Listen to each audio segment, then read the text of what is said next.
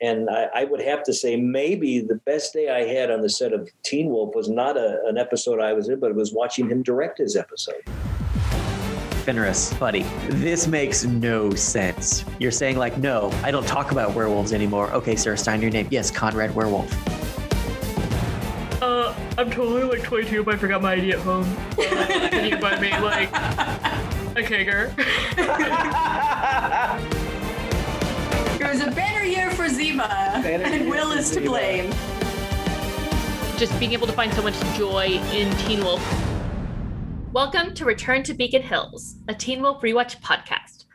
I'm one of your hosts, Calissa Mollis, and I'm joined by Kate Colvin and Will Wallace. Every week, we'll be watching and talking about the hit MTV series one episode at a time. But this week, we're talking about Search for a Cure, a series of six tiny webisodes produced by AT&T. They were released between June 29th after season 1 episode 5 The Tell and July 25th before episode 9 of season 1 Wolfsbane. While it's not clear exactly where the events of Search for a Cure fall on the timeline of season 1, they do seem to take place before episode 8 Lunatic. If you're watching Teen Wolf for the first time and you're worried about spoilers, have no fear. This podcast is broken up into two sections alpha and beta.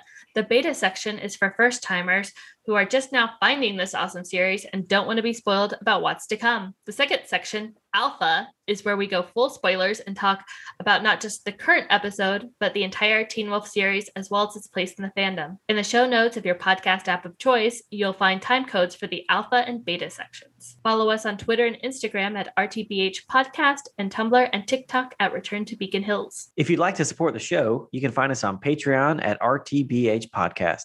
There, our Wolfie patrons will gain access to awesome exclusives like early access to episodes, full moon AMAs, the Beacon Hills Movie Club, where we watch and provide commentary for movies starring the amazing cast of Teen Wolf and featuring the work of our talented crew, as well as guest video interviews and a monthly watch party. So head on over to patreon.com forward slash RTBH podcast and join the pack. This week's five star review comes from Podcast Sometimes, and they say, Great recap pod by people who know the show. If you'd like to ask us questions or offer suggestions for future topics to discuss, you can email us at return to beaconhills at gmail.com. Search for the Cure was written and directed by Jeff Davis. Also, this week's interview with John Posey, actor, and Tyler Posey's dad will be placed entirely in the alpha section because of all the spoilers we talk about. In Search for a Cure, Scott and Stiles track down a disgraced doctor who might just be an expert on werewolves in hopes of curing Scott. The intro for Search for a Cure is very video game esque, which I think is funny because they actually did have a very short lived Teen Wolf game that they put online, but it was very different from the style. Right. Th- this yeah. this seems like more of a console game. Right. Yeah.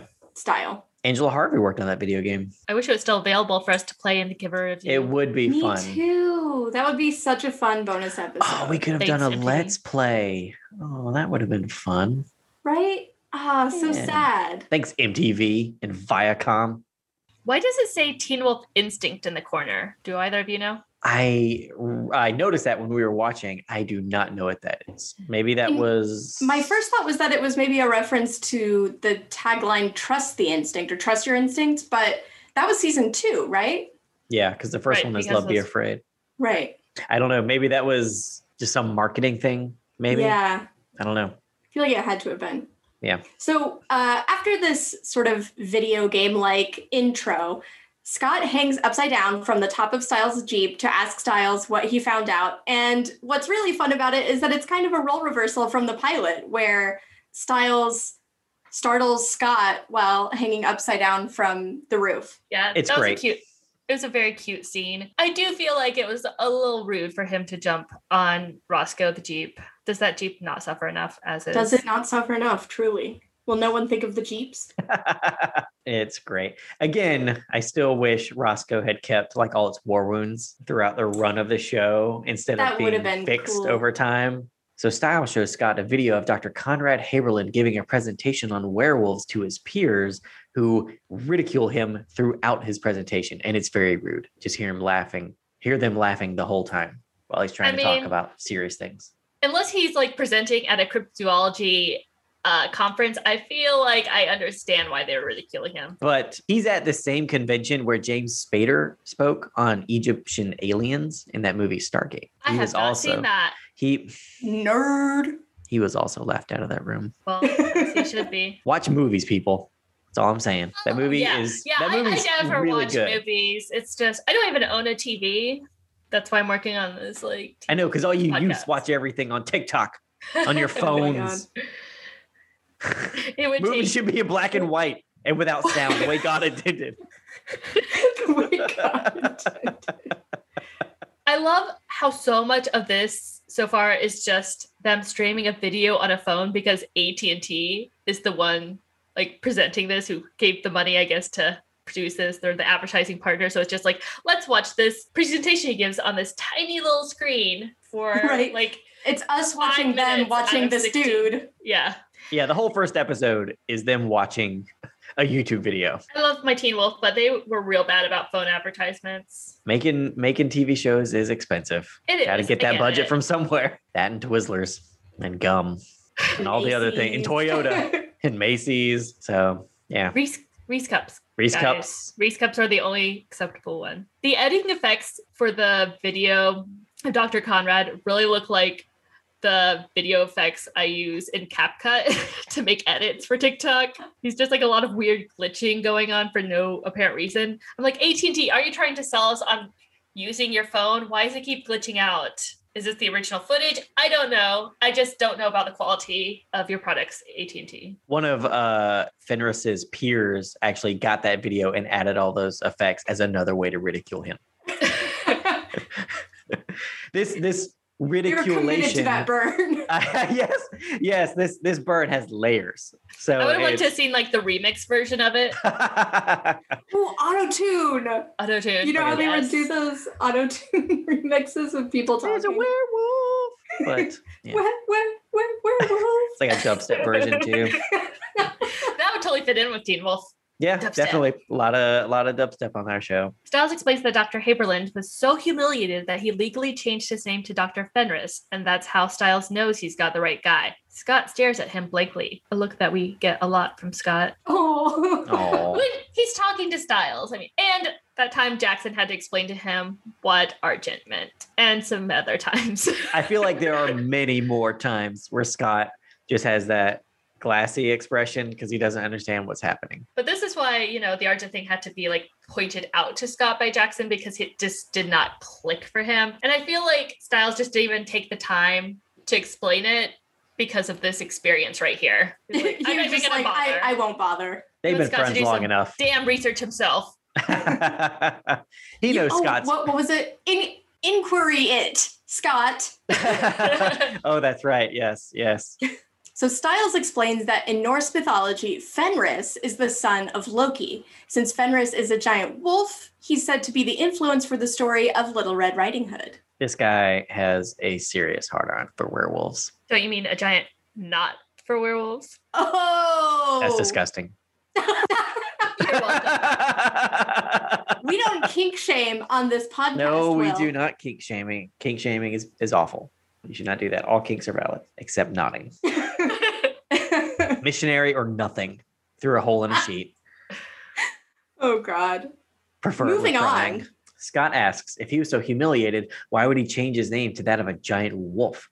Stiles guesses that it's because Dr. Fenris, despite everything, still believes in werewolves. While he can't say for sure that Dr. Fenris knows about a cure, he has watched all of Dr. Fenris's videos and he seems to know everything there is to know about werewolves and other shapeshifters, such as berserkers. That makes Fenris the closest thing they have to an expert. I love how they underline the word werewolves and like blood. and they're just like, we assume people won't pause and read this stuff. So we're just going to like highlight the major points. Right. Werewolf There's sort of some blood. miscellaneous text behind him as he speaks, but they're like, but are people really gonna pause and read all this stuff? The answer is yes. Like The as they answer is fans, yes. They did not know so that much yes. So much, yes. Later on in this show, there is a book that gets read. There's a novel that gets read in season five. I wrote all of that. And Did you really? I did. I didn't know that. I guess I hid that from y'all, like everything else. Yes. So if we pause it, they'll be the wrong type of yours. And Oh, stuff no, right you can't say that. I can totally say that. Wow. All right. All right. Will's like, and that's the end of this podcast. Thank you for listening to Return to Beacon Worth it Hills. for we'll that be back next week Without after I cry. So next week we'll have two hosts. Aw. Me, Hey, and my, Calissa. me and my tears. So but yes, there's a book coming up in a couple of seasons, and uh, uh, there's a novel that plays into the story a little bit. And I wrote all of that stuff because we knew because we were gonna have to have shots of like turning pages. It was like, well, we can't just have what lorem ipsum Lorem or whatever. ipsum. We can't just have that. So um, lorem ipsum children is uh, not real language. It looks like Latin, but it's just words I thought it was Latin. is it actually? I don't think it's Latin. I think it's just made up. Like I think it, it oh. looks like Latin, but it's just words that you know. Instead of typing out like a newspaper story or something, they would just do it all in lorem ipsum. And because they were like, well, back in the '40s, nobody's gonna ever see this again after they leave the theater. So we don't actually have to write a story for Yeah. this newspaper article because they're only going to see it for a couple of frames. And uh, yeah, little did they know. But yes, so I did write all that stuff. I look forward I to us want getting to a that. copy of that book. A- Yeah, me too. It is a corrupted version of a Latin phrase. So the more Oh. you know. Okay, nice. Scott points out that they also have Derek, who is also close to an expert. I mean, sure. Okay. Stiles says, There you go, just mentioning his name again. Wow. Do you enjoy hurting me? Okay, Stiles, your reaction, it sounds like y'all broke up. Like this does not sound I like know, uh right? It totally does. this Oh does my not sound like uh you know we're enemies or something. It's this feels more like they've broken up and Scott has been commanded not to speak his name It's around very Stiles. like wounded sounding. it's like, it's "Oh, wounded. how- You can't even you. Why would you bring his name up to me? You can't. You can't do that. You can't say his name in front of me. We talked about this. Yeah. I mean, it's not what they were going for with this line, but it's like it's just the tone and the inflection. It's just like Yeah. this is the take you used. I mean, I'm happy with that. I am totally fine with that. But it's just like this is Choices the take were made. used. Yeah, It, d- it does. Was there not it a totally second? feels like Granted. I know this thing was shot super fast, you know, so it's like they might have just done like one take of everything and had to move so quickly. I wouldn't be surprised if like they shot this entire thing in one night. Hmm. So, you know, that might have been the only choice they had, but still, it's it's uh it's pretty wounded for this guy to be saying This this. So Our little Sterek moment of the mini series. like, We need a- It's just the tone. The tone is very it's like the tone. my feelings are still delicate on this matter, and you know that. Yeah. It's the little Sterek moment of this webisode. Ah, yes. Aw. We need a we need to get fans who are listening to us. If somebody could make a the more you know gif, but it just says Sterek moment trailing behind a bright burning star, yeah. that would be awesome. My God, I love that. I would give I knew how to make you gifts. not One money, but what's something I have admiration, and that is worthless. So I mean priceless. But uh yeah. So somebody get on that, please. somebody get on that, please. I love Derek. You know, I love me some Derek.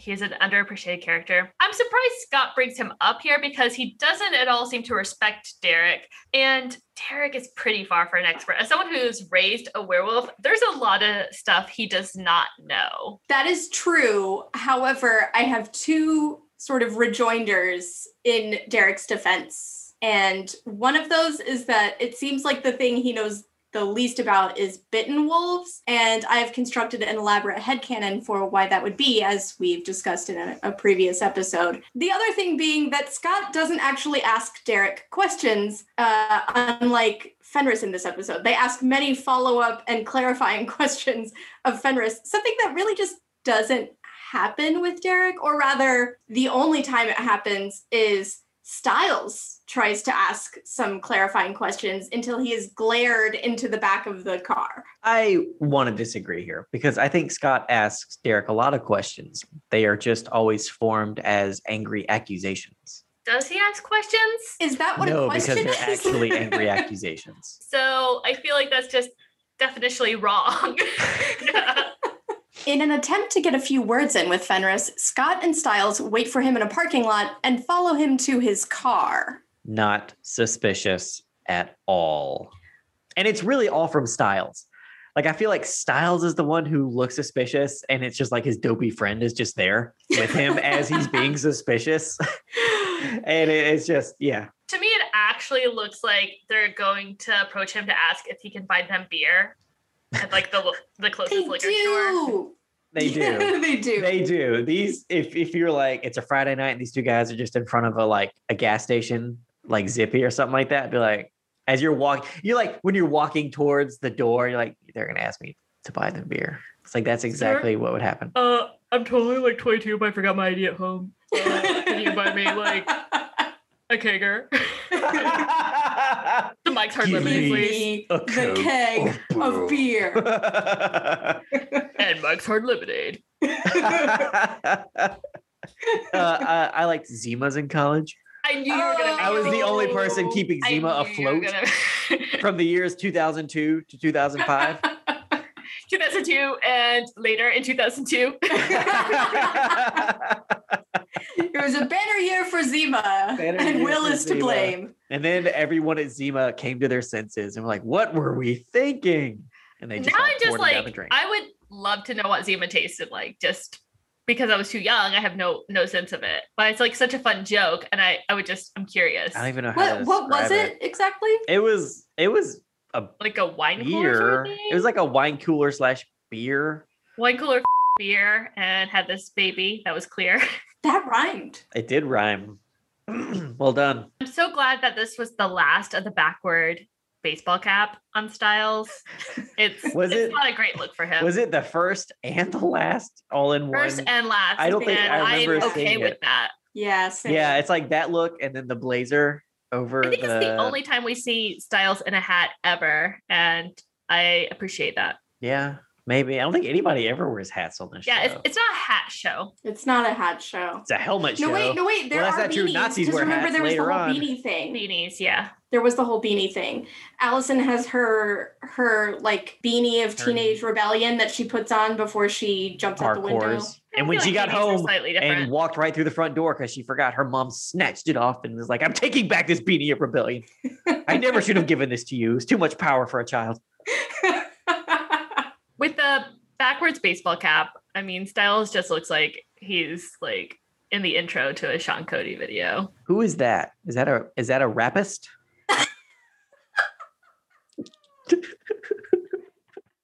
Signing off for the evening. that joke will never not be funny. Thank you, Parks and Rec and Jerry Gergich. okay, but actually though, Calissa, are you going to explain that joke for us? If it's so in there, Sean you got to explain it. Cody, Sean Cody is a gay pornography studio that was founded in 2001. The website predominantly features young muscular men in solo and hardcore bareback scenes. Oh, It's Go amateur on. sex films, gay sex films. but they're they're like they have bros. Like They have a lot of like bros. And if you Google, there's like there was a lot of um like parody stuff going on. I don't know if Sean Cody's still super big, but around the time Teen Wolf was on, there was like a big parody thing where they'd like take uh pictures and like add the little Sean Cody like logo in the corner. So like if you actually Google Sean Cody, something that pops up is a picture of um and I'm actually just googling Sean Cody and under Google Images there's one of Tyler Posey standing next to Dan- Da- Da- Tyler Posey standing next to Daniel Sharman in the locker room.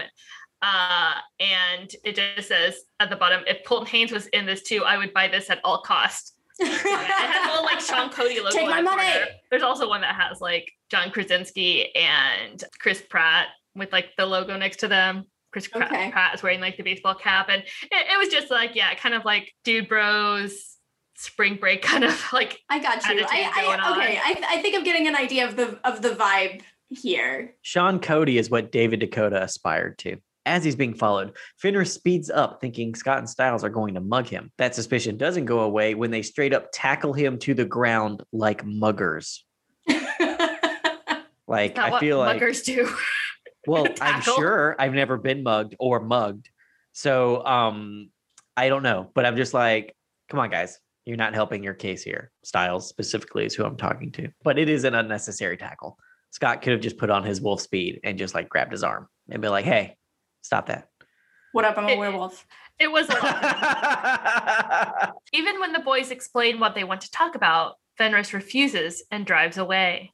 It would have been because they show like as he drives away, there's like this sort of out of place close up shot of his license plate, but it's not a vanity plate.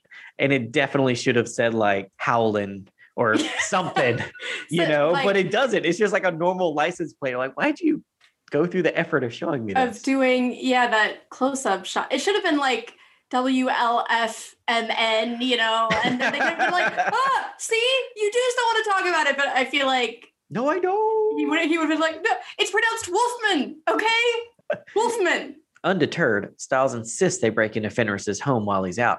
Scott claims it's a bad idea. Stiles says they learn more from their failures than successes, to which Scott replies, You must be a genius by now.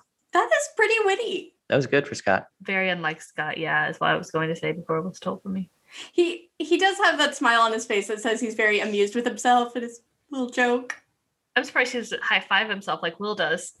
The the self five that feels like more of a Stiles move to me. It does. Stiles wraps his hand in his flannel and tries to break the glass of Fenris's front door, but fails miserably and hurts his hand while he's at it. Yeah, why wouldn't he have Scott do it? It actually feels more like a Scott idea altogether. Yeah, he could he could have just extended his claws, drawn a circle in the glass, pulled out that piece of glass, and reached his clawed hand inside and unlocked the door. Are, are his claws sharp enough to cut a hole in a glass pane? Are, d- does he have diamond tips? Like, Well, they're like supernatural claws. They're like, you know, super. They're super sharp. okay, I'll I'll take it. Yeah, she'll allow it. I'll allow it. Thank you. the prosecution rests. Luckily, Scott finds the key hidden under the doormat. I think that they included the bit with Stiles trying to punch the glass because they just wanted Dylan O'Brien to do some physical comedy in this little web series. Because we don't get a lot of it from him, but you know, he's just so good at it. And it's very much a Stiles thing to do physical comedy. It feels like Stiles would have thought to check the mat though. I feel like they're Yeah. a little like reversed in this one. Once inside, Stiles shares his plan to find Fenris's research and document what they need on his phone. But it turns out that Fenris isn't gone after all. He emerges from another room with a handgun. Stiles starts to leave, but Scott grabs him and makes them both stand their ground. Okay, Scott really should have gotten in front of Stiles here because he could heal from a gunshot wound and Stiles could not. Accurate. Does anyone wonder why Scott didn't realize he was still in the house? Oh my god, I didn't even think about that. Because he's bad at convenience. werewolfing. Because he's bad at he's he's still learning how to werewolf. Wherever this falls in the story of the show, he is still learning learning. He is still he's learning. Still, he's still learning. he's still learning how to werewolf good. And, uh, It- it's it- an he hasn't gotten ongoing process. It- it is an ongoing process. I bet if Allison was in the house, he would have known it. Whoa. But yeah, probably. Yeah. I actually would have really enjoyed a moment of Stiles just looking at Scott and being like, seriously? And Scott being like, what? you you have super hearing This, and use super smell, and you didn't notice another human being like eight feet away from us? What's wrong with you? You didn't notice the cloud of Old Spice? He just thought it was coming off of Stiles. Uh, Stiles wears axe. he does wear axe. He does Like, Stiles. Scott, you know guy. I'm an axe guy. You know that. You've known that since before you were bitten.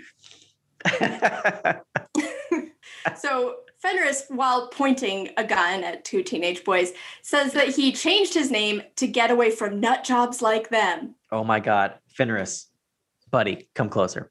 Come closer. this makes no sense because you changed your name to Conrad Werewolf. That is what happened. You're saying like, no, I don't talk about werewolves anymore. Okay, sir, sign your name. Yes, Conrad Werewolf. You know, it's like it's like, buddy, this your story is just falling apart like at every single turn. Since Fenris is still pointing a gun at them, Scott points out that as a doctor, Fenris took an oath to do no harm. Well, not to like intruders or people with intent to burgle. okay. I'm not sure I even believe that Scott is familiar with the Hippocratic Oath. Like, maybe that's a little shitty of me, but like, I don't know if I buy that. Well, his mom is a nurse, and I can almost imagine her like making a joke towards like Stiles, like, I would hit you with this bat, but uh, you know, I took a Hippocratic oath. Finally worn down, Fenris tells them a story from when he was working in the ER.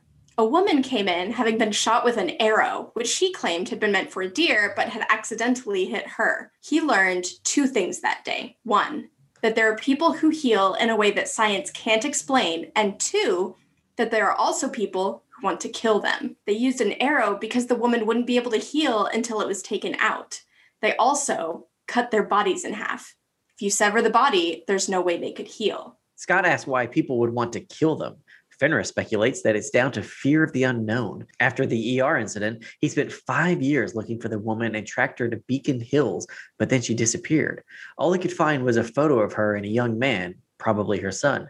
Scott Stiles examined the photo, and it's clear that the young man is, in fact, a young Derek Hale. Baby Derek. Maybe Derek. I'm like 98% sure that is like from a photo shoot from him promoting Seventh Heaven.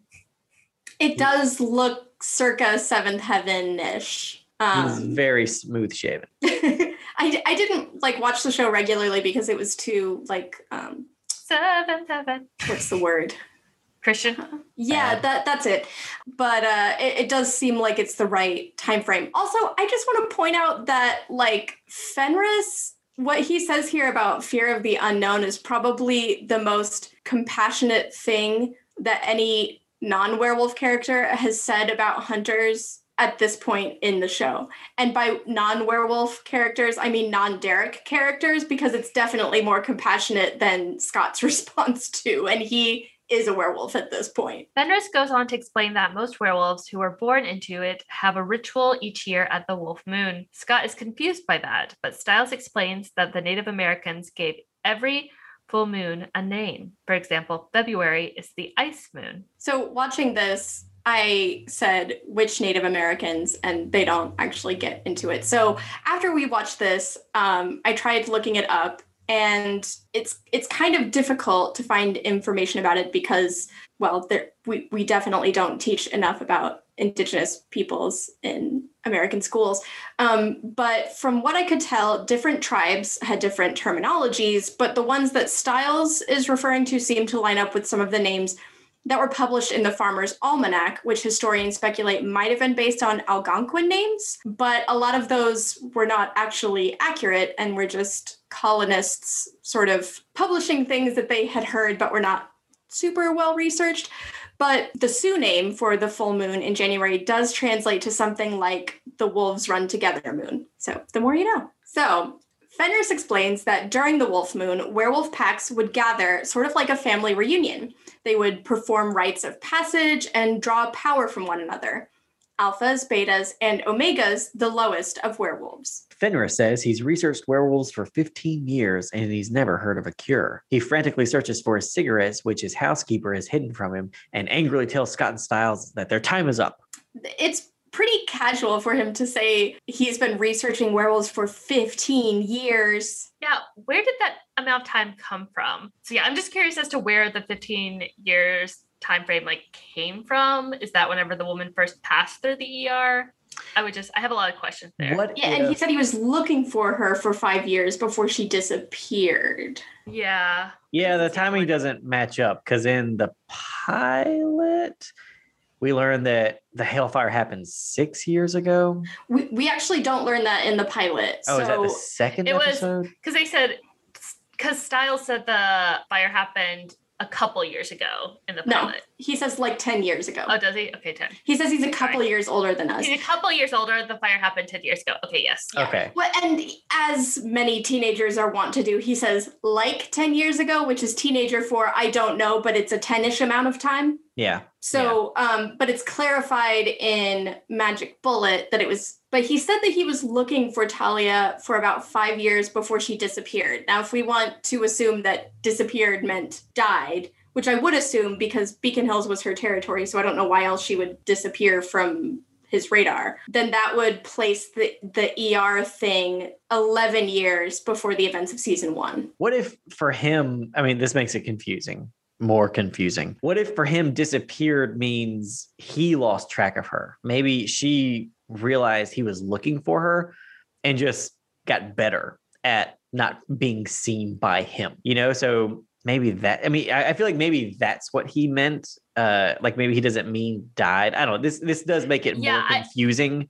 where because I feel like if he's like trying that hard to find her, she's probably gonna figure it out, you know. And then maybe she was like, "Oh shit, this guy's Stalking me. he's stalking me. Can't have that for multiple reasons. The big one being i'm a werewolf and just kind of hid herself. Like she didn't leave beacon hills or anything but she just was, was like we can't we got to make sure he doesn't see me anymore. Um it does make it more confusing because i feel like it's supposed to be disappeared being dead. I didn't take it as him saying that she was dead.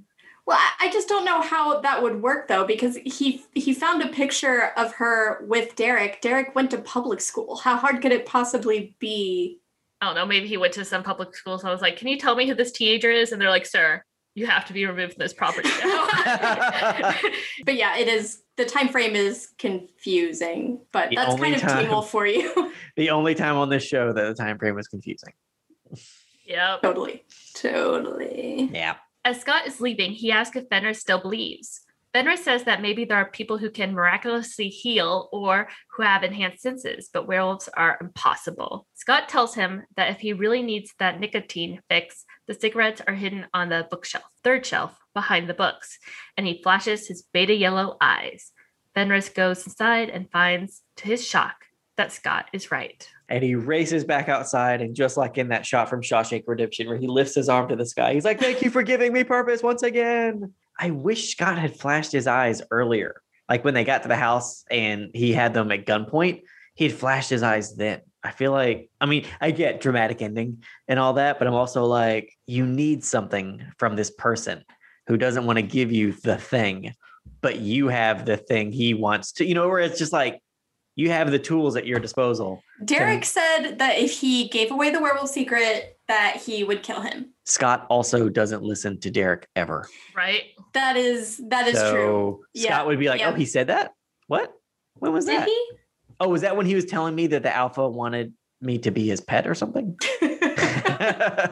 Wolfies, that wraps up the beta section for Search for a Cure. And now we're about to dive into spoilers, not just for this web series, but for the whole Teen Wolf series. If you want to stay spoiler free for all of the excellent stories to come, jump out now and we'll catch you next week. But if this isn't your first time in Beacon Hills and you want to hear more, here comes the Alpha. Really, why are you so interested in this? It's just a myth, it's a legend. Sure about that? I am beyond sure.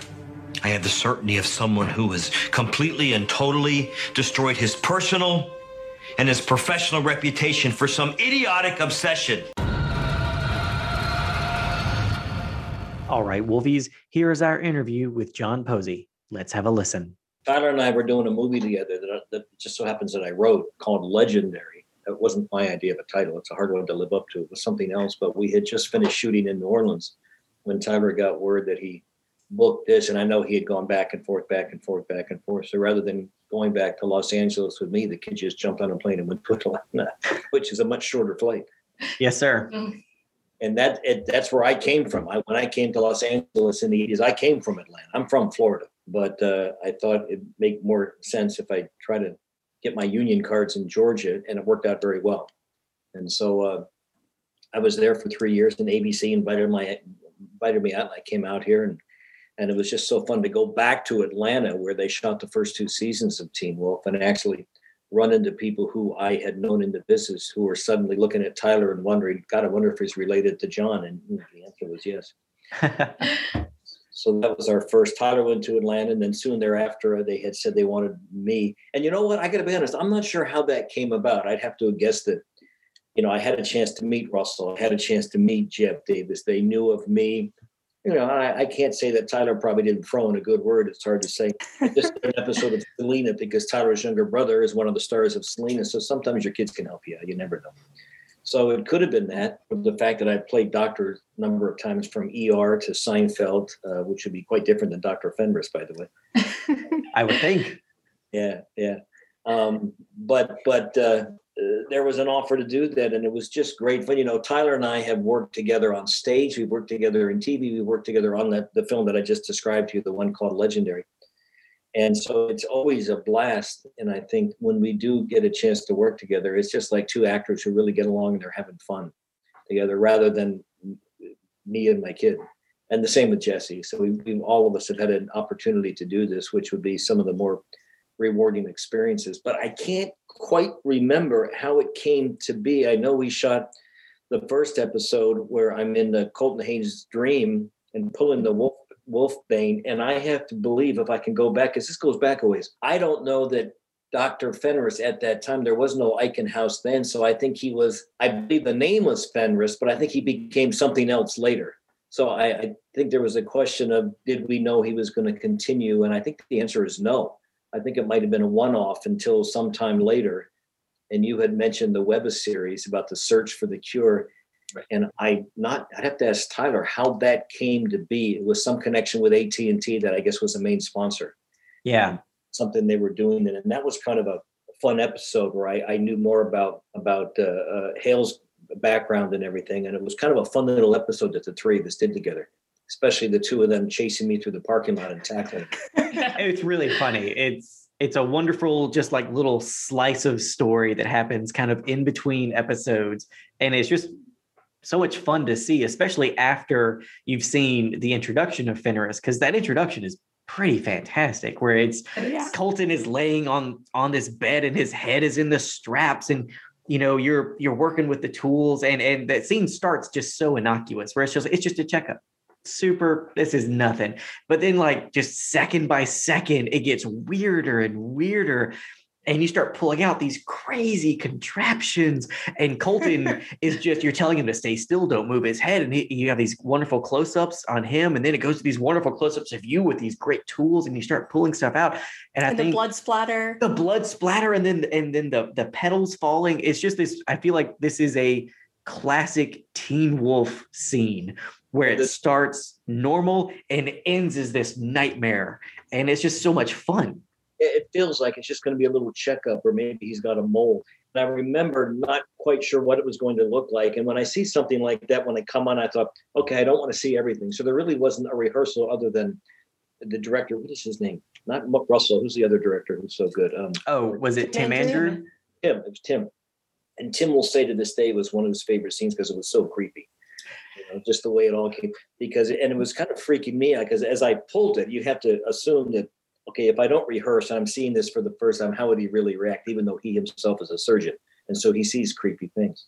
So it was, and I had to also be careful because while I'm watching this, and as I teach acting, I always say find the comedy and the drama, and the drama and the comedy. And I'm not the first guy to say that. But as I'm watching the early episodes and I see what Dylan is doing, and I see what Tyler is doing, I'm thinking, is there any comedy in here for me, or am I just freaked out? and and I and I think just the absurdity of the length of the Wolfbane continuing to come out like it was a you know like it was a bad magician joke. and so I just uh, decided to play it where it, the more it happened, even though I have a medical background and I should be aware of these things, I was not aware of this, and so it yeah. got and I think it just kind of it just kind of played that way. So it was kind of comical in a very kind of creepy, sort of a weird way. But it was an interesting way to, to sort of introduce this guy, and that's what we shot first. We shot that at, uh, in Atlanta, and then the the Webber series that came. We shot that here in L.A. County, just the three of us, which was really fun. You know, it was still early on, and I was, and, and you know what? I'm not even sure if anything had aired yet, so I haven't had a chance to see too much. And if I wasn't in any of the episodes, I wasn't exactly sure. And Tyler's one of those guys that won't tell you anything unless you ask him. I didn't have a whole lot of information. And and and I didn't until I started to watch it. And I thought they did delightful stuff with Dylan and his comedy. And then and Jeff is, is so creative with the constant uh, you know monsters that he that he created each and every season, somebody brand new. Uh, to the point where in the last season I was fighting a whole new level of what were those guys called at the at the very end? The uh, the dread doctors Oh, yes, of course, the Dread Doctors, and watching those guys on set with their makeup and everything. So it was, it was just sort of, it was a lot of fun. And you know, I used to go and sometimes just watch because they shot season three through six in L.A., not too far from Tyler or me. So it was just fun to go on the set, and they would shoot so much at night that if I'd get done doing whatever I'm doing, I'd go over there at midnight and watch these guys shoot till sunup. And so. But I got to tell you, man, you have to be young to be on that show because shooting days one day and nights another. Boy, I think after the age of 30, that's a hard one. I, You can I- imagine. yeah, it was rough. I mean, because like so, sometimes we had the luxury of doing splits where it's like you shoot a day, like it's all daytime stuff. And then the next day it's like we shoot half day, half night. And then the third day is all nights. But sometimes it's just like, all right, tomorrow we start at, at 8 p.m. And that's how it's, you know, and you don't really, and so it's like you have to Yeah. just basically stay up as late as you possibly can, all as far into the morning as possible, and then sleep to try and get your body acclimated. But sometimes, But also, uh, just as a side- it's not a question you're going to ask, but I thought it might be interesting. I've been trying to get Tyler to play lacrosse forever because I was a lacrosse player in high school and college. Oh, Never a awesome. moment's- not a moment's of interest. And finally, he says, "Hey, Dad, guess what? We're playing lacrosse." I said, "You are." And so the first consultant who was there early on in the early early days of trying to make this work was the guy you're talking to right now. So nice. I was pulling double duty as the lacrosse consultant for the first few games until they figured out what the what the game looked like. And it's a cool choice because it was very, as you can see, if they have to create a sport, it's very sort of ballet like, a lot of slow motion, cool stuff you can do with mm-hmm. shots, six, and the balls flying through the air. And I'm glad they chose it to say nothing of the fact that Tyler finally learned how to play the game too. To. That's incredible. yeah, that, that's so cool. You can actually play catch now. That's fantastic. That's Yeah. fantastic. I can remember the night that I think I succumbed to electricity in the cell was the night of the 2016 election, and we all kind of sat there with our jaws wide open, watching the on a huge screen on the on the on the back uh, on on the back of the uh, uh, uh, of the set that night. It was quite a bizarre evening, I have to tell you. I couldn't imagine.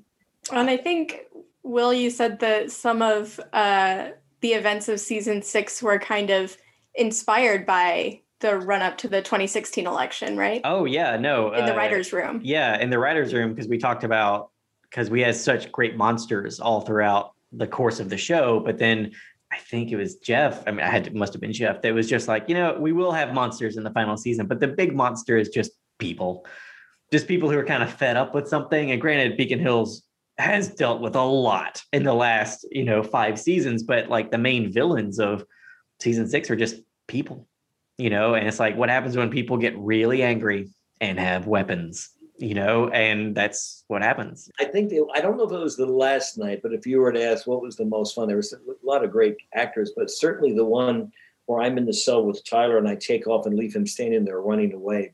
It was always great fun because again, whenever Tyler and I work together, whatever the relationship is, it's always just like two old guys that have been doing this for a long time. And it was it was always fun. I spent years with a one man show traveling the country, and Tyler mm-hmm. once when he he couldn't have been more than five was traveling with me. We were at a theater in Denver. I had a six week run. And he suddenly asks me, he says, You mind if I jump in the show at the end? And there is a little moment at the end where he could actually play the kid that I, I'm playing everybody in the show. I played 20 different people. And I thought, what a brilliant idea. So Tyler sits in the front row the entire time monitoring the play. Now, mind you, he's five and he's watching everything. It's almost like he's critiquing me. He knew when the time was, there was about a four minutes remaining. And he would uh, circle around backstage and the lights would go down this very heavy dramatic moment. The lights would pop back up and all of a sudden there's a five-year-old kid sitting on the bench. And the people were programmed to think the entire play was just me and it was. That's the way it was written. So when i traveled the country for 20 years doing this show it was just me. That night he did that kind of blew away the audience because the lights come back up and there's this teeny kid whose feet don't even touch the floor Oh, could have been more than five. And then after the, sh- and then he went, when we take a stage bow, he took a bow like he'd been on stage the entire time, you know? One of the nice. things, thank you. And then we're, You're welcome, everyone. You're welcome.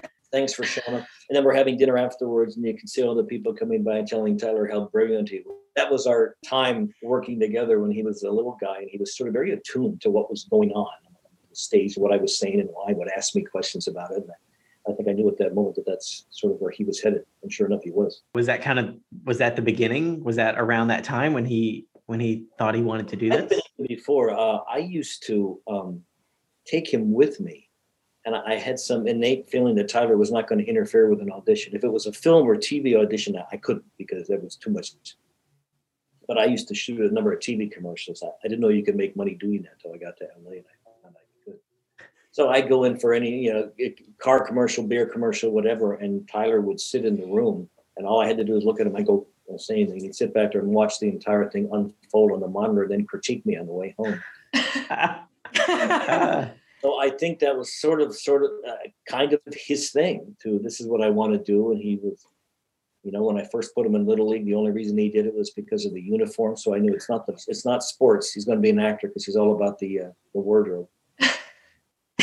So yeah, I, I think I I believe early on that he he this is just something he wanted to do at whatever level. And now, some years later, he's finding himself wanting more and more to get behind the camera and create and write. So I'm not sure what the next step is for him. Um, but he's had a nice long run with it. I can remember um, the two of us were up in Toronto shooting a series that he shot before and after he did Maid in Manhattan.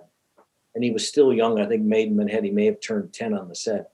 And somebody walked up to him and asked him if he was, Are you the little boy that did this? And he wasn't quite used to this adulation. So after he goes, Yes, he looks at her and he goes, Do I know you? oh, I, said, I said, Just say thank you. She's complimenting you. Do I know you? Why is she talking to me? Because she saw the movie. Oh, do I know you? So it, it, it took some getting used to, but he was always very much something that he, you know, enjoyed and wanted to do. And again, now that he's pushing 30, I think everybody kind of slides in different directions and he's beginning to look at other things. Whereas his younger brother is kind of doing what he was doing and sort of, and he's into it now and he's in Selena, which is kind of cool. So, so it's kind of, it's, it's, it's a, it's a deja vu for me showing up on the set with my kid and being in a scene with him, you know, I've done it twice. So I'm, everything's cool now. That's so awesome. I love that it's a family. This is the family business that Yeah, and I, and you know his younger brother wasn't interested. He saw what Tyler was doing, and he had a baseball career. He played all the way through college, and all of a sudden one day he said, "I think I'm going to jump in." I said, "Are you sure?" And so there he is. So yeah, that's so So- cool. yeah, yeah. I, I can I can coach them both if they need to, whether it's a little lacrosse for Tyler, or a little acting, whatever they need. We're all sort of in the same field, so it, it works out good. That's fantastic. That's so cool. So- and, and Teen Wolf was always fun. And, again, I'm trying to go back and remember some of the things, and I, I can only remember how wonderful the uh, the set for Eichen House. I mean, that was creepy walking in there, and you knew it was a set. Oh I'd yeah. have moments in between scenes where I said, "I'm going to go sit in the cell," and I kind of wish I hadn't. You know? It really felt like you were in a dungeon, and accidentally somebody would lock the door, and you'd never be heard from again. Yeah, no, it was a, a fantastic set. Our uh, production designers and art departments and set decorators, they every single set blew out of the water. If it, even if it was just like, oh, here's the McCall house. It's like this house is amazing. I want to live in this house. And then it's like, oh, well, here's Eichen House. It's like this is amazing. Where is the exit, please? You know. and I do not want to live here. You know, so it's just they committed to every single set and they were all beautiful. Just yeah, I can't tell you how many times I've been in a set. and I'm thinking, man, I'd love to take a 15 minute nap, but the Eichen House was not one of them. No. There were mattresses inside cells where you could have laid down. I said, no, I'll find my chair. I'm not laying down in the Eichen House. It just felt too real.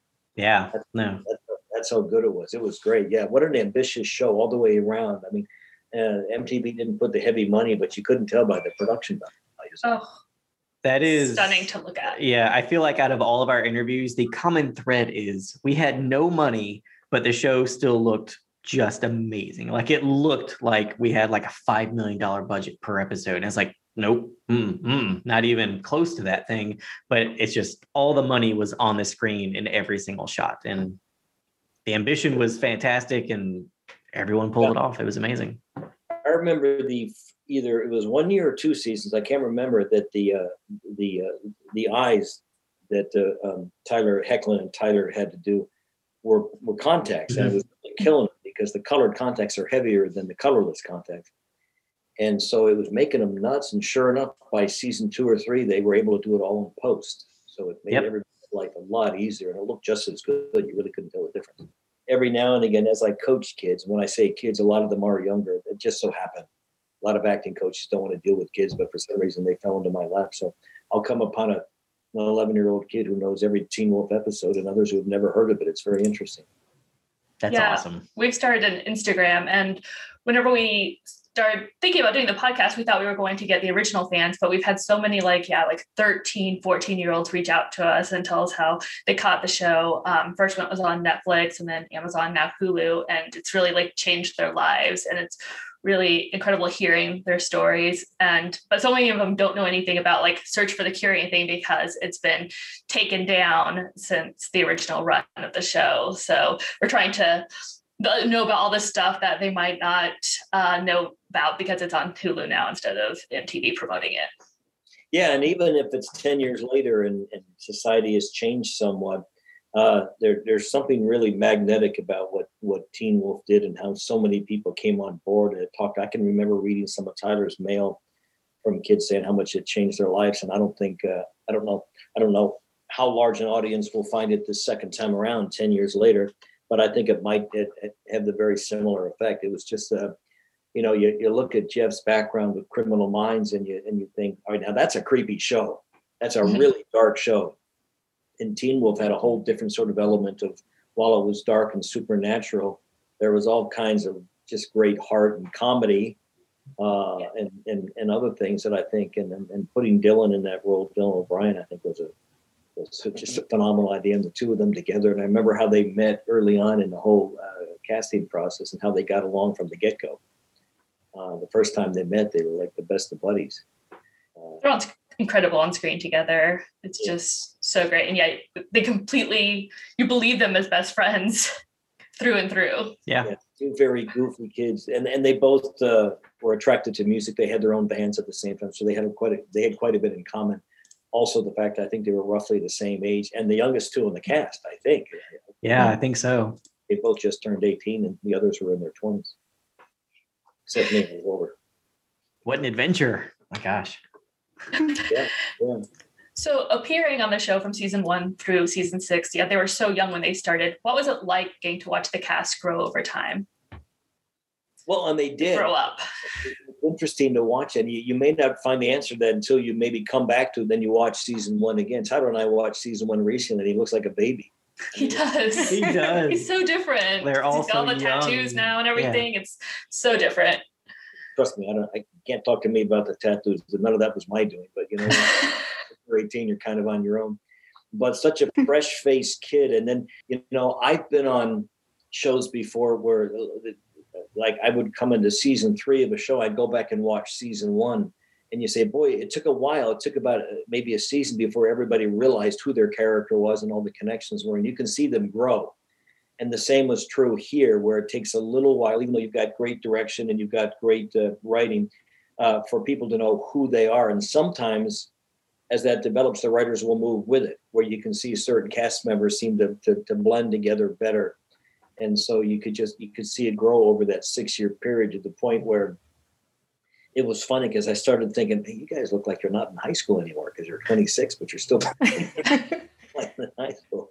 And that's you know, it's the same same was true, I guess, with Beverly 902 Beverly Hills 90210. Some of those kids were pushing 30 when they were still in high school.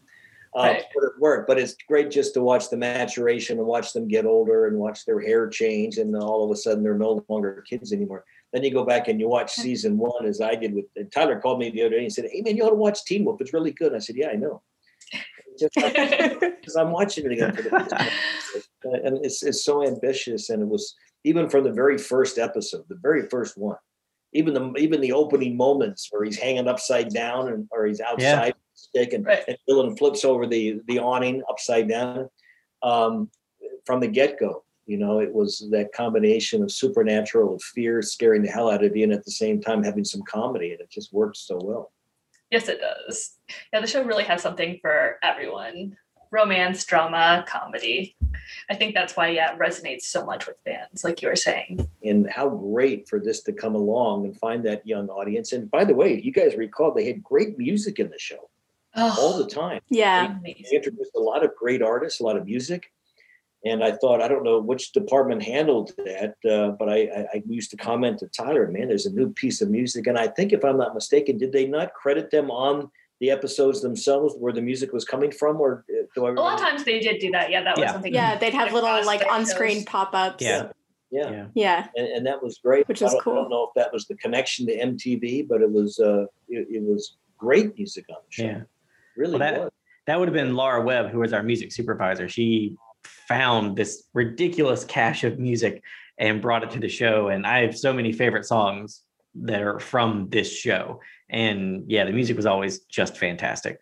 Um, and so yeah, no, it was great. Very ambitious, small network, but a very ambitious show. And I can remember early on, you know, uh, Tyler's reps weren't so sure this was the thing because it was MTV, and you know, let's go find network instead. And uh, and Tyler was pretty sure of it. He said, "No, man, I like this. I, I like the feel of this," and so he, you know, stuck with it and was there to the very end. Um, and I, will tell you, it's uh, I, hadn't seen that kind of adulation. I mean, there was a time probably before all of us born when there was no TV, when the movie stars got that kind of adulation before it kind of splintered off into other things. But two summers ago, uh, Tyler, myself, friend of his and a friend of mine decided to take a four-man motorcycle trip across. We were going to go to Milwaukee because it was a 125th uh, anniversary of Harley, and they wanted Tyler for some photo ops. And I thought, well, let's ride. Yeah. Why fly us? Let's yeah.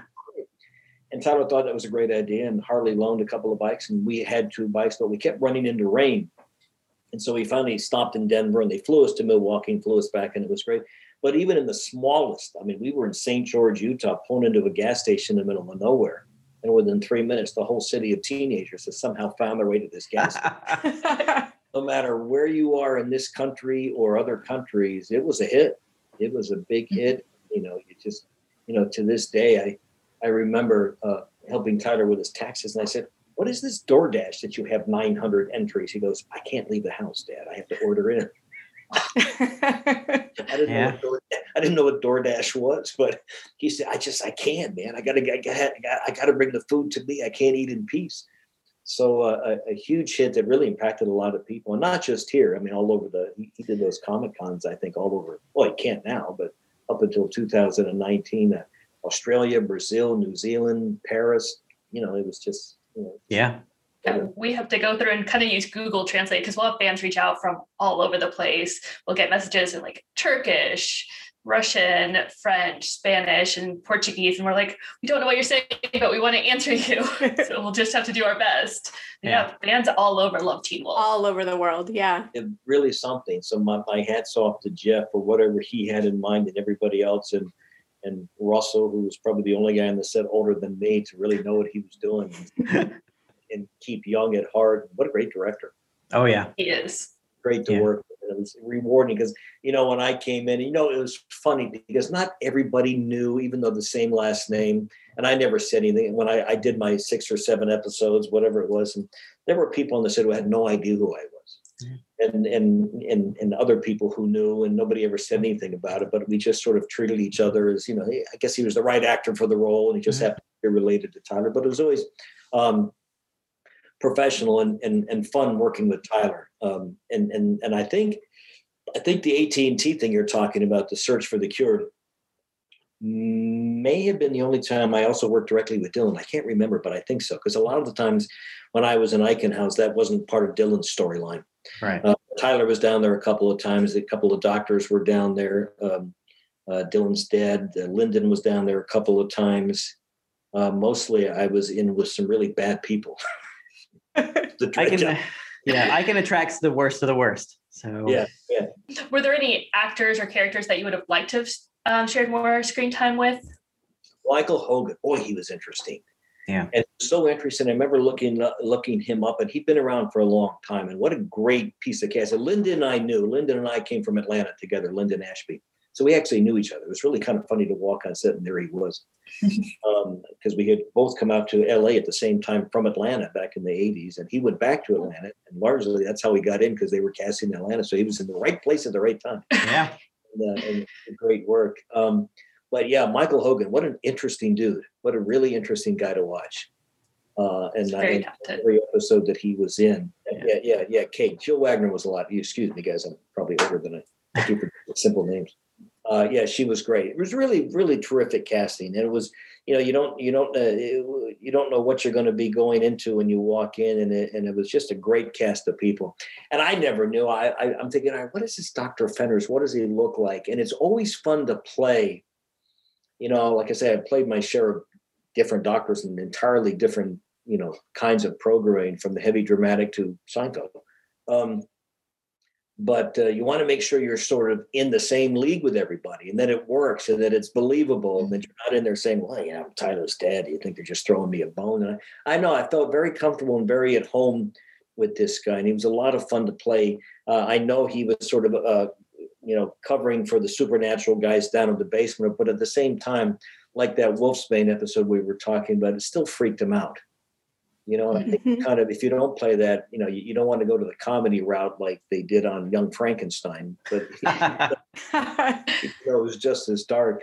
But it was very kind of real and creepy. And there would be moments of just sort of oddball humor that I'd throw out there to see if it worked. And for the most part, it did. So it was, it was just a, a, a real fun experience. The funny thing was, they would bring me back like a year here, another year there. So so much had transpired in between. I wasn't sure where everything was.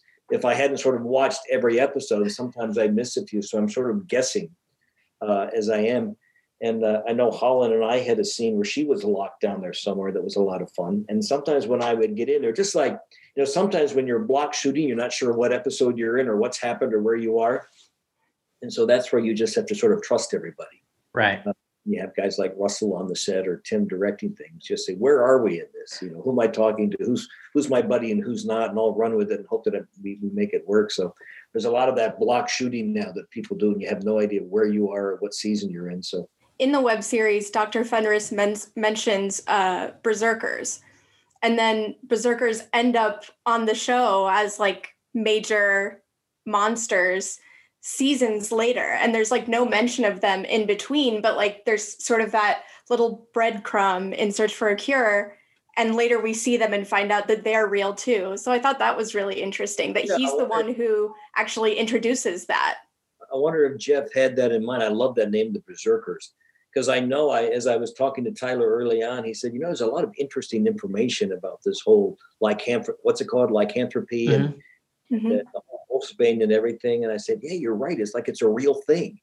You start looking it up in the encyclopedias, and there it is. You know, whether it's myth or not. And and that's what was kind of fascinating about that search for the cure was reading that. I, I, and I thought, man, is this real? Uh, but you're right. They didn't bring the berserkers back for a couple of seasons or so, Mhm. and then they they really did. Yeah, they were great monsters. Great monsters for us to, to play with.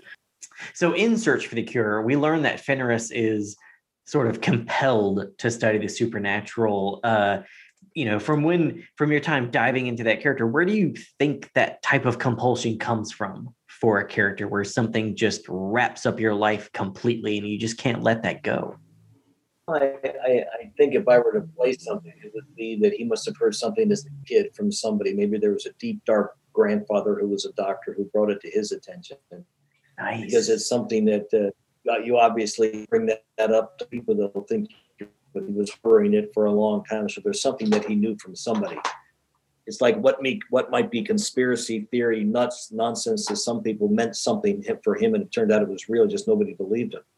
And I and I think even in that search for the cure, he was pretty sure the guys were there to make fun of him until he realized they wanted they were looking for information. And like everybody else, is like stop, stop making fun of me was his sort of you know point of view. Leave me alone. And sure enough, they're looking for something, which kind of sh- surprised him to see. So he he kind of feels like that outsider who had some information that nobody wanted to believe in, and so they kind of shunned him. right. So that, that's sort of what I would play. That there was something deep, the, the recesses of something that happened to him when he was a kid, or was told, or or or literature that he found that might have been the secret literature of a grandfather or another doctor in his family, something like that. I Ah, now I want that story. If they ever came back and wanted to create something, I'd, I'd be right there. Do you have any just really fun stories from set that you'd like to share with us? You mean from Teen Wolf? Let me think. Yeah. Again, and it would always be mostly just uh, hanging out with Tyler and his friends, and always, you know, they'd say, uh, they go, uh, "Mr. Posey, they're ready for you now." And I always thought, "Mr. Posey, am I that old? Am I my am I my dad?" But you know, I really I wanted to sit back and let this be Tyler's thing. I mean, it, you know, there are many episodes of shows I did where I had probably a lot of very entertaining stories, whether it be Seinfeld or working on Cheers and some of these other things that I did early on when I got here. But uh, watching Teen Wolf, I was it was just so interesting to sit back and watch Tyler in his element, seeing how far he had come as a little eight-year-old kid who got started, and here he was ten years later, sort of doing this thing. And he was very dedicated to the show. He was a, a good ambassador for the show. Um, I know in my years of travel that a lot of actors will get into a TV series, and after two years they go, "Man, why don't I get off the show and do another one?" And Tyler, Tyler was never that guy. He was just very happy to be there and did what he could to make sure uh, everything worked. And he and he he he promoted the show and was just was not the kind of guy that was going to bounce to the next thing. And I, I, would have to say maybe the best day I had on the set of Teen Wolf was not a, an episode I was in, but it was watching him direct his episode. Right. Yes. I kind of sat behind oh, him. yeah. And he directed just the one, but I know it came in under budget, under time, and he was great. And I'm watching him do his thing, and I thought, man, this is great. Because uh, I, I don't know that I have that skill. I tend to sort of defer to other people, which you could never do as a director. And uh, uh, and it was just fascinating just to sit back and, and, and watch him do what he did and do it well and and have uh, and, and, see the final product. It was great. I think it was maybe the last season. If I'm it was yeah, it was in the last season. Yeah, did an incredible job with yeah. it. He's very talented. I remember seeing him on set. He just had such incredible energy. Yeah. You know, because the days are long and the nights are even longer, and it's a hard job. It's it's not glamorous. You you you know, sir, that that it's not glamorous. You know, it's like you're all there to do a job and the glamorous part is what the camera sees everything else around it is just hard work and yeah. but he just had incredible energy and everyone was happy making it and uh, i really hope we get the chance to talk to him about the show in general but definitely about the episode he directed because it was just such a great uh, uh breath of fresh air you know because we had so many great directors on the show and each one is different and then he came in and ah, so excited so so it was so much fun yeah, he did the prep work and the post work, and he was great on set with everybody. I just kind of, I was not in that episode. I just, I want to come in and watch it.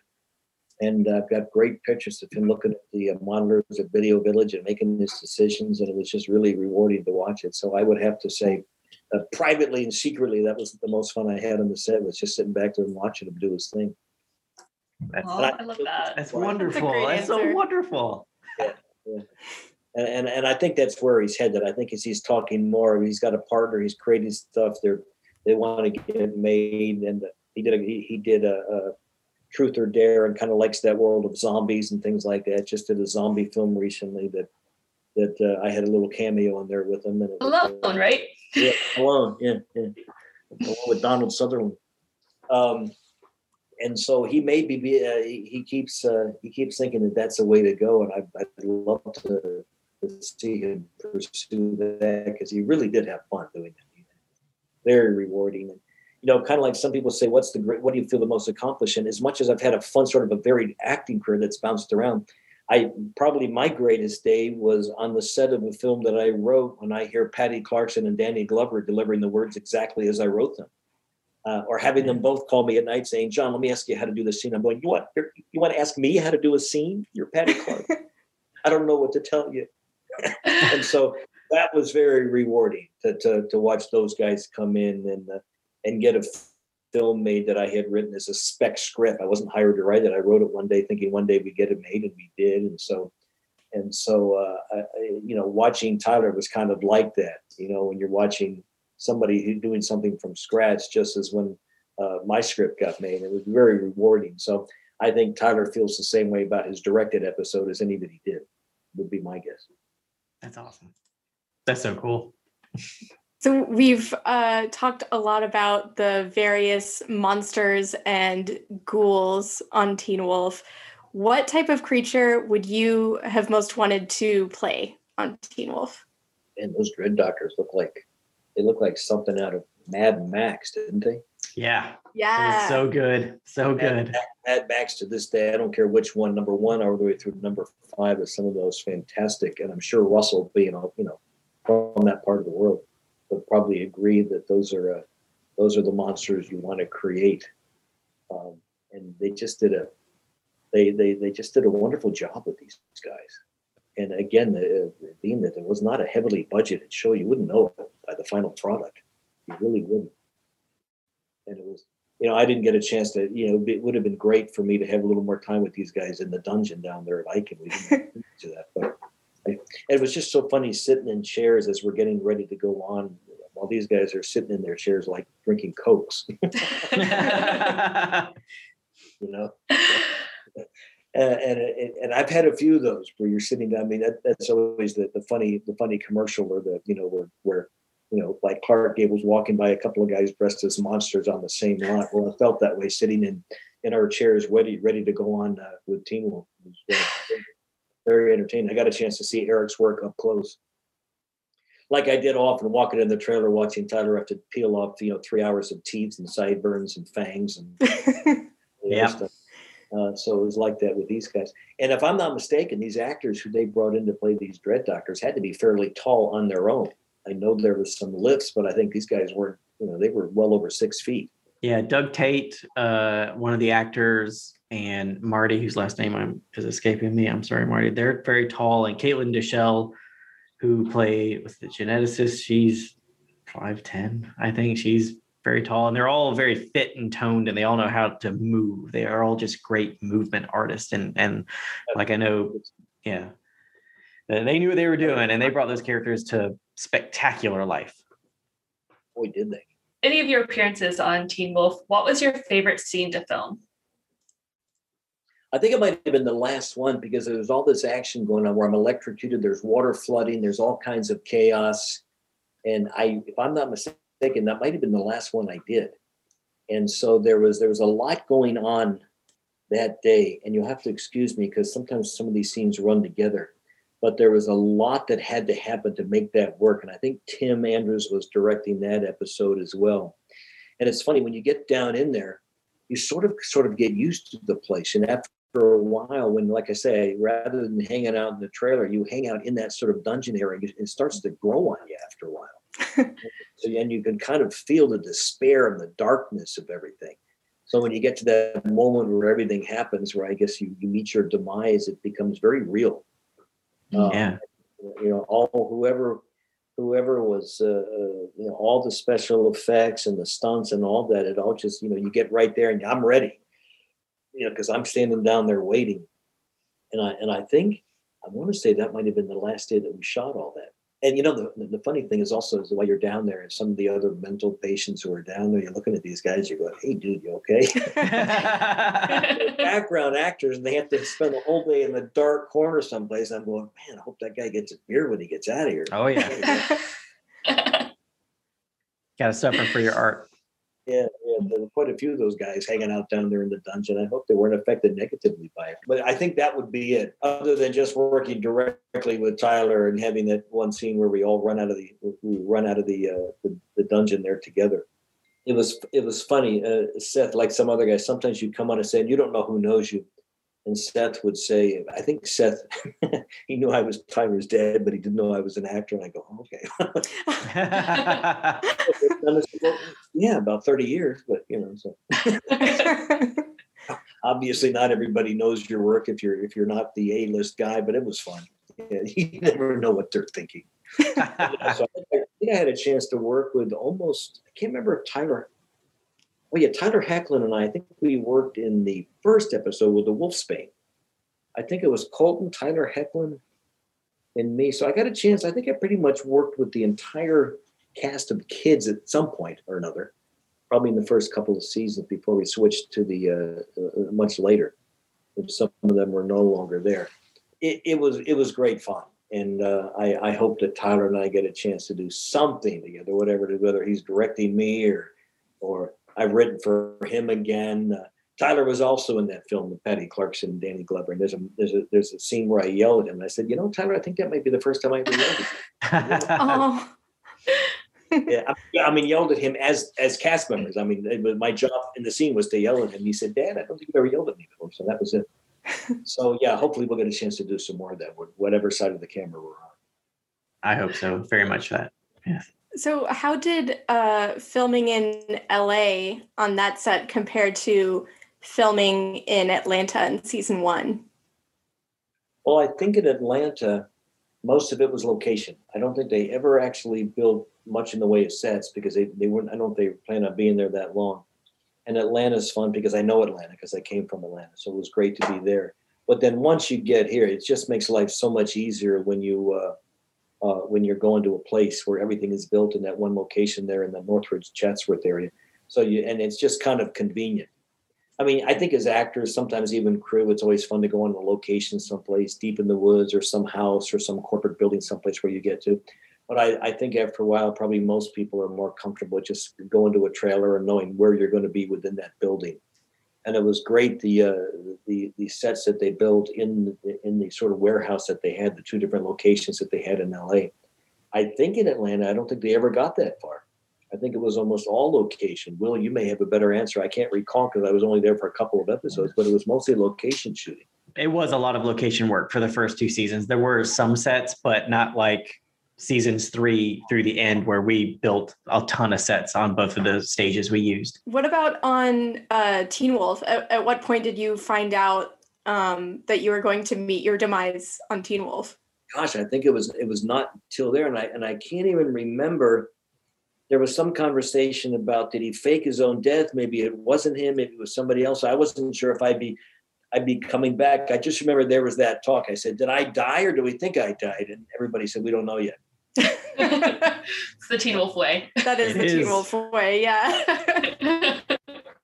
Fairly close to the end. I said, "Yeah, okay. Let me know if you need me." But it was fun getting electrocuted while standing in water. um, Thank did you. you have any upcoming projects you wanted to talk about? I don't. You know what? I've got scripts that are out there, uh, and that's all I know right now. I know uh, Jesse and Tyler are doing their thing, but uh, uh, I've been for most of the last year. I've been teaching a lot. Got the scripts back out there again. We'll see. I, maybe in a few weeks I'll have an answer because I've got a sports script, a Christmas holiday film, and this cool medical drama, and they're all being looked at right now. So I may have a different answer. Well, yeah, definitely uh, let us know so we can maybe Please, check it out. Yeah, go to Whitefire or to either if you go to Facebook and it's called Father, Son, and Holy Coach. But there should be a link on the Whitefire Theater, and you can watch that show streaming. And I want to say that it's going to become available. I want, I think they said May second, but you've got two or three days to watch it or something like that. I'll go back and look at it, and I can get that for sure. Yeah. Thank you. That's one thing. Yeah, thank you. That's one thing about um, you know, COVID has allowed uh, you know, the opportunity to see plays and stuff that normally wouldn't be able to just because they've made them streaming like old productions of them and stuff. That's been one very small silver lining there. Is getting Yeah. to see plays I wouldn't normally get to see. to watch it. And mine was shot. It's not me now. It was shot a couple years ago in front of a live audience, so it's one of the last ones we did. Um, but take a look. It's kind of a it's kind of a fun show. Um, and the, uh, the other rewarding thing of working with Tyler and Jesse both is that the last round we did, they they produced it, so they would come out whenever we traveled. They were with me. So That's awesome. Although I did find out that sometimes young girls would come to the show just in hopes of finding Tyler and could care less what I was doing on stage. Ah, Not surprised by that. made that mistake of opening it up at a high school that I went to, and there were about 75 girls who were 17 years old. I thought, why are they? Oh, yeah. Maybe they've just discovered a love of one man shows. yeah, it could happen. I was going to come on stage or what, but they, they bought tickets, and I had no idea whether they had any idea what I was talking about while I was on stage, but they sure knew what time it was. Well, That's this was good, guys. Yes, sir. This was Yeah, fantastic. thank- Thank you. Yeah. Everything is So been much. so amazing talking to you. Cool. Yes. Great. Thanks very much. Good talking to all y'all. See you again. Yes, sir. Bye. See you soon. Bye. Starring Dad Posey. starring Dad Posey, and he's really good in this.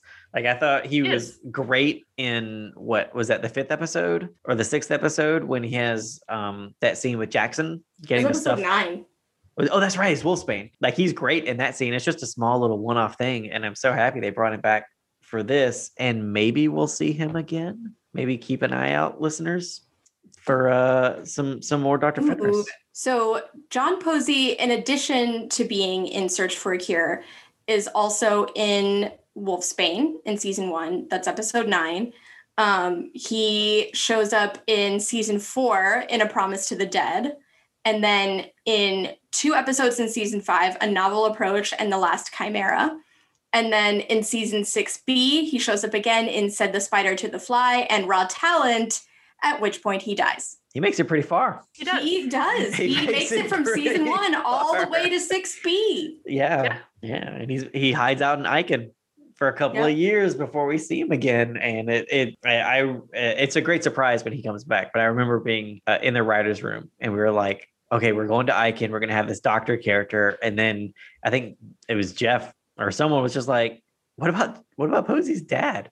Let's just bring him back again. Why and why instead of having like this whole new character, it's like let's just let's just do that. That'll be fun. And that's what we did. And And it was. it is fun. It is. It's Yes. totally fun to see him again because you for. I mean, you forget about this character because I mean, he's in Oh, one yeah. episode and he's in one scene in season one. Then he's in this web series that I wouldn't blame you if you didn't see it. And then he shows back up like three years later, and he just out of nowhere, he's right there, and you're like, oh shit. Like, oh, you're still here. Hey, guy. man. Yeah, exactly. So yeah, is your friend Jackson with you? You're like, uh, no, he left. He's went in to England. London. Werewolves London. It's so interesting in this web series they were introduced to new ideas that get paid off later in the show like omegas are brought up and they're not mentioned like you said in season one but they're a thing in season two you know like in the first episode we have the omega uh, the homeless guy who's like eating dead bodies and stuff and then who gets cut in half at the end and then berserkers my god they make a big appearance in season Yes. four especially oh in the pilot or not the pilot in the open in the Season opener. season opener all that stuff in the tunnels it's very aliens-esque where it's just you're getting like close-ups of like bony spines and like their talons in the dark and you're like you're like there is something in here. And then one of the characters is like there's something in here with us. And it's just so awesome. And then you finally i don't think it's i don't think we see them in their full glory in, in that episode. I think it's don't they attack at the school? It's like a nighttime scene. And i think that's the first time we actually see yeah because i think it's it's uh i think it's scott and malia are like running away and then like they come to it's like all in slow motion they come to a stop and it's like through that tunnel that school tunnel that they had at that location and it's just that berserker walking towards them in slow motion all In, backlit. of course, in slow motion. in slow motion. because it looks beautiful and it's just like these these are monsters like monster monsters on this show so I mean, the, the Berserkers, I, I think, is the big one. And then, like you said, they get more into Omegas later. There's no other mention of omegas in the first season, which I find interesting. Like whenever Derek describes himself, he describes himself and Scott as betas, Betas, even yeah. though it makes more sense for them to be omegas. I mean, Derek, I kind of understand a little bit more because he just lost his alpha. But I, I- feel like the way Omegas are handled in the show proper, when that actually comes up starting in season two, they portray them kind of differently. So the way Fenris talks about them in Search for a Cure kind of makes it sound like within a pack, there is a hierarchy that includes three roles, right? Alpha being the leaders, uh, betas being the other pack members, and then omegas being sort of bottom of that pack hierarchy. But once we actually talk about them in the show, omegas are more like lone wolves that don't have a pack. That what defines an omega is not having a pack at all, yeah which is a little bit of a, a shift there. yeah Um, so that's kind of interesting. Scott doesn't have any sort of um, allegiance to the alpha. So, it But I guess he like is him being like wooed. Yeah, I was, gonna. I was actually gonna say like being sort of pat courted by the alpha. You know, like technically he. Well, we know he doesn't have an allegiance. Scott has decided that he doesn't have an allegiance, but it seems like sort of the default is that the alpha that bit him would consider him to be part of his pack until drastically shown otherwise. I, I would like to know more about this whole idea of like Omega's joining in with another with a pack to participate in like rites of passage and this drawing of power because I thought like the whole definition of Omega as we go on the series is being separated from a pack and being the lone Right. wolf, so to speak. Yeah.